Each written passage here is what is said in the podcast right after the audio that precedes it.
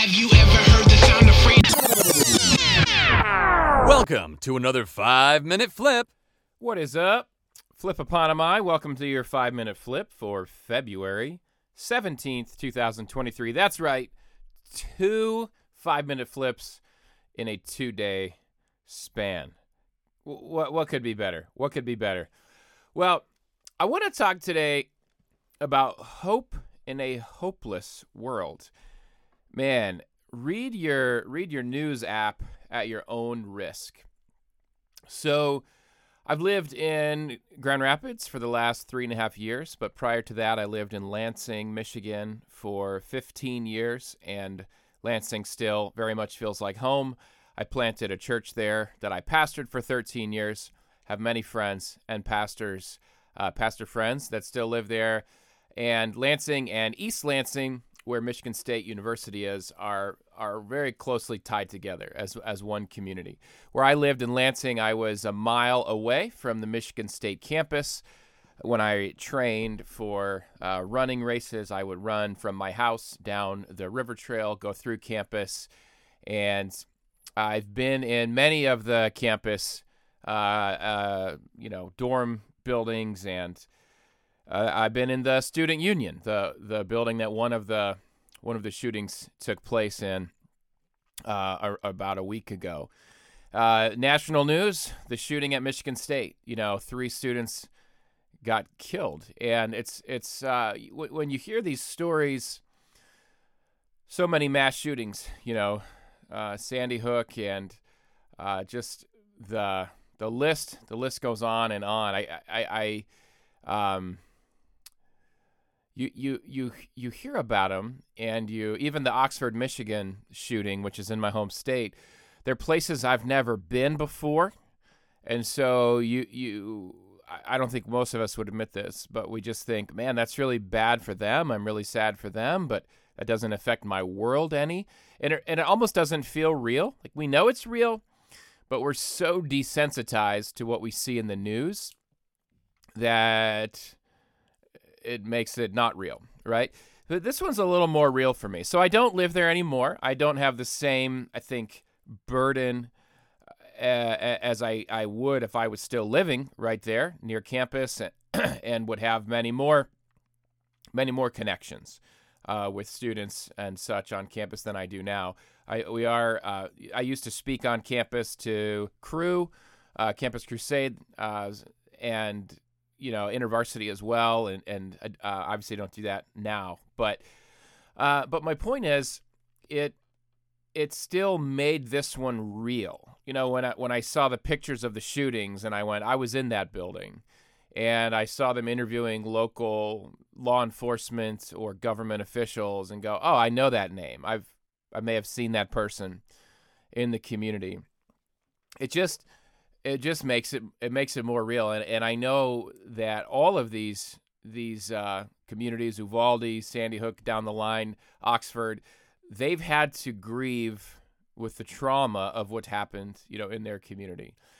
And I was in a conversation this week with some some local pastors, uh, and uh, the topic of hope came up, and, and one said, one is in charge of a a, kind of a group of local pastors and said, you know, just people out there don't have a lot of hope. My pastors don't have a lot of hope. And another another individual there is in charge of many employees at a company, uh, non-Christian employees, and they they they said my employees don't have hope. There's a lot of hopelessness in the world right now. And it can be hard to talk about, right? Because it is so dark. But you think about you, you read that news app and you go, okay, another mass shooting at Michigan State, this time at Michigan State. You have stories about UFOs. I mean, UFOs, really? Like what? Uh, then you you have the balloons from China. You have stories, and I'm not a news junkie at all. I try to avoid it. I I open the news app periodically, so I know somewhat of what is going on.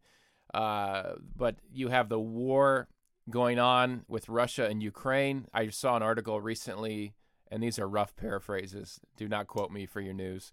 but I believe the article said experts believe the war will drag on for years or something like that.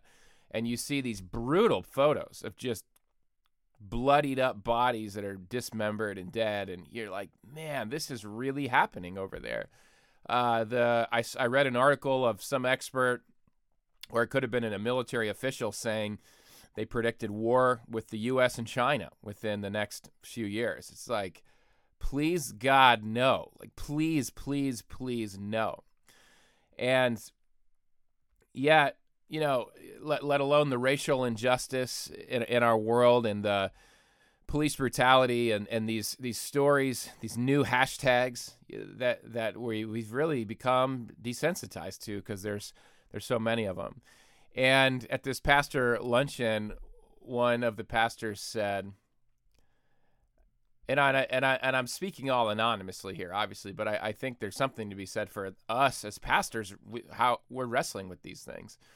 And they were saying, this one individual said, uh, "I don't I don't have a lot of hope when it comes to." You know, uh, a shooting like Michigan State. He said it's going to happen again. It's going to happen again and where where he was going with it, and I, I don't I don't exact I, again I'm I'm just roughly paraphrasing, but what I took from what he was saying, and I think it's worth reflecting on, is, um, we're coming out there there there's this this idea within Christianity that that if you follow Jesus or even if you're an American, we all think it's always going to be up and to the right.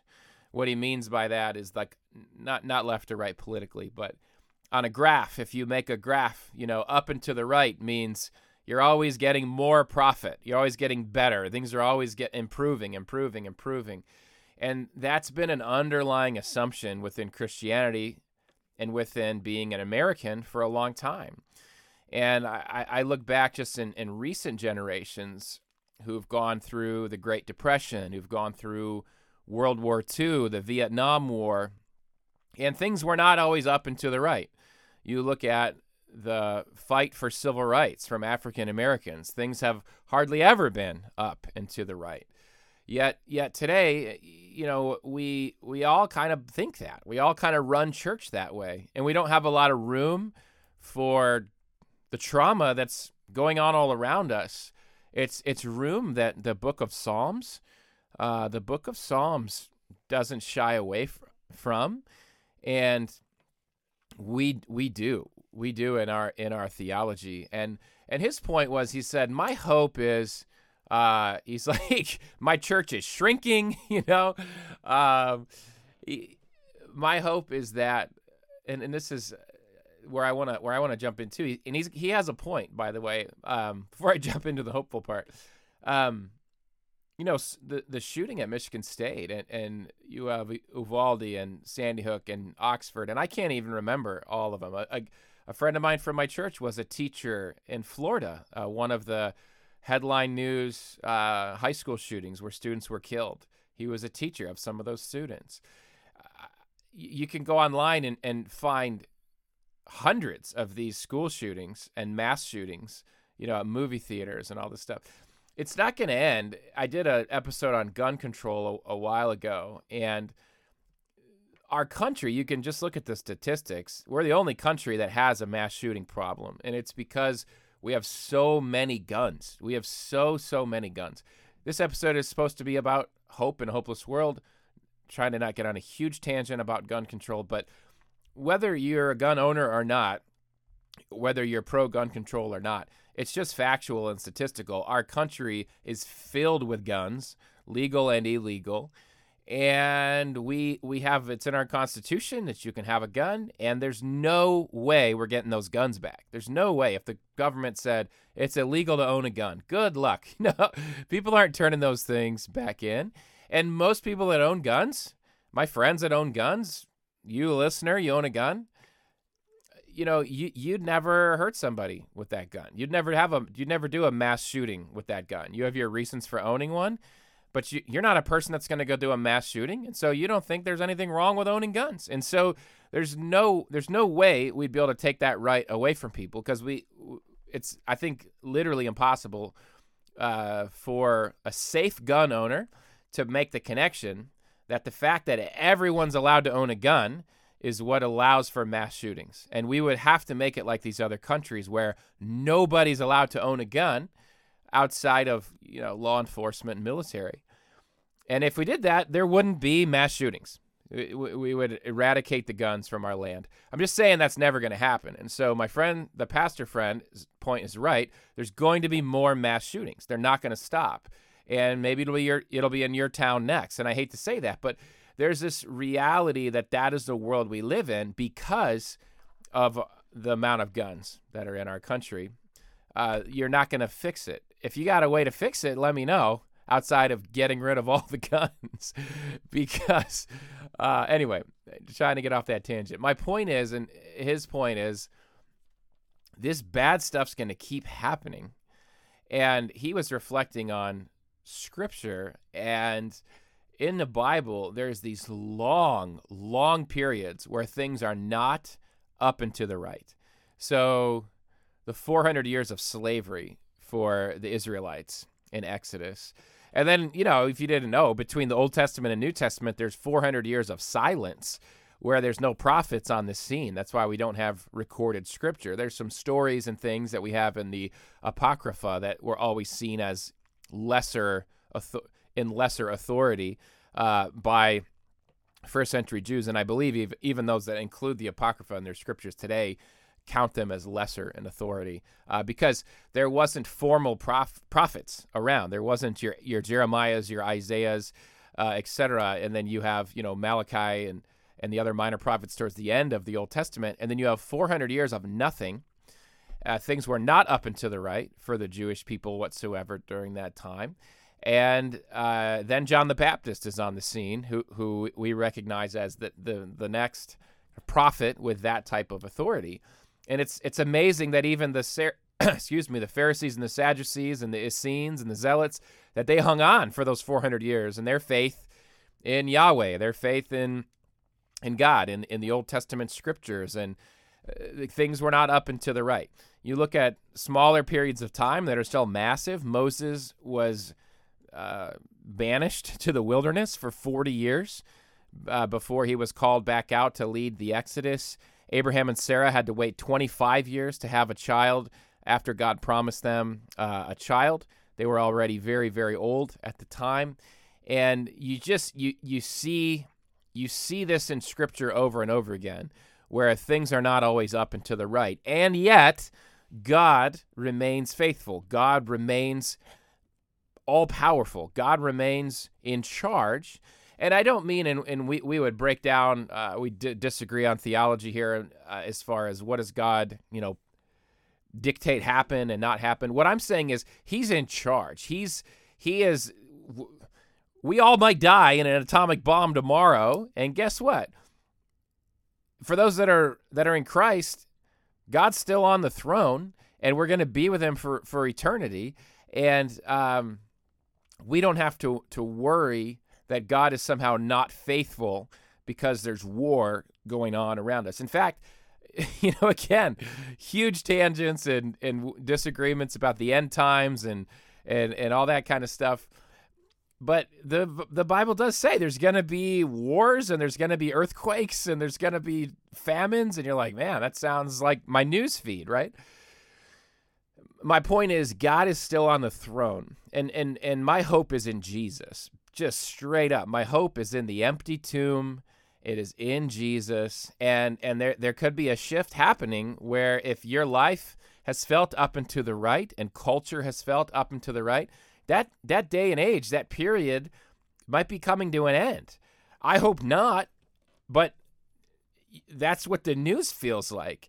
But it's not a reason for us to abandon our faith. What I hope is, look, I I think the world is if you feel hopeless as a Christian, just imagine being in the world. Imagine not having Jesus as your hope. Imagine it all being up to you or up to your politicians or up to money or whatever. All these things that are so frail and, and broken. There's so much hopelessness in the world. And that's where I I I pray that as people wake up and realize the world has nothing to offer when it comes to hope, when it comes to eternal hope, when it comes to a place to rest in this life, uh, that instead of dying by suicide and giving up in despair, uh, that people would come to Jesus instead of binging on pleasure or binging on selfless selfishness. People would come to Jesus and put their hope in Him and in the empty tomb. And so, uh, maybe it's a dark way of, of getting around to it, but but I think that's how we have hope in a hopeless world. Is we remember the pattern that God's always been faithful, even during times when things were not up and to the right. And things do not have to be up and to the right in order uh, for us to have hope and for, for in order for God uh, to be to be faithful. And the Psalms are always a place we can go to find that theology, always a place we can go to find that prayer language. And so I, I direct I direct your attention uh, there. Uh, for for a limited time, you could say on my blog, I have a whole bunch of Psalms devotionals that you can find. Those are being packaged uh, into a devotional book that will be available sometime in the next year. Uh, but you don't even need my devotionals. You can just open the book of Psalms and and know that this is not God's first time uh, on this carousel of of uh, where things seem really bleak and hopeless. Uh, but he he is still God, and I'm so glad that I have him and I have my hope in him and that I'm not alone and that as a pastor that I'm pointing people to him. I'm pointing people to Jesus and and honestly praying that I'm praying that as people's worldly idols let them down and there's real danger that's out there that people would wake up to that danger and and put their faith in Jesus and put their faith in Jesus. So so we do have hope. We have hope in Him, and uh, God's people have always had hope in Him. And I'd love to hear from you if you want to share uh, just reminders of hope, ways that help you. Uh, shoot me an email, podcast at beyondthebattle.net, and I'd love to share those uh, with listeners. So that's it. Thank you for listening to this five minute flip. This one was about 17, 18 minutes, but you know, a little bonus, a little free, a little free flip. It's all good. I'll see you next time on the flip side. Thanks for listening to this five minute flip. Subscribe for more flips and long form episodes of The Flip Side. Visit www.patreon.com slash to support and get sweet Flipside swag.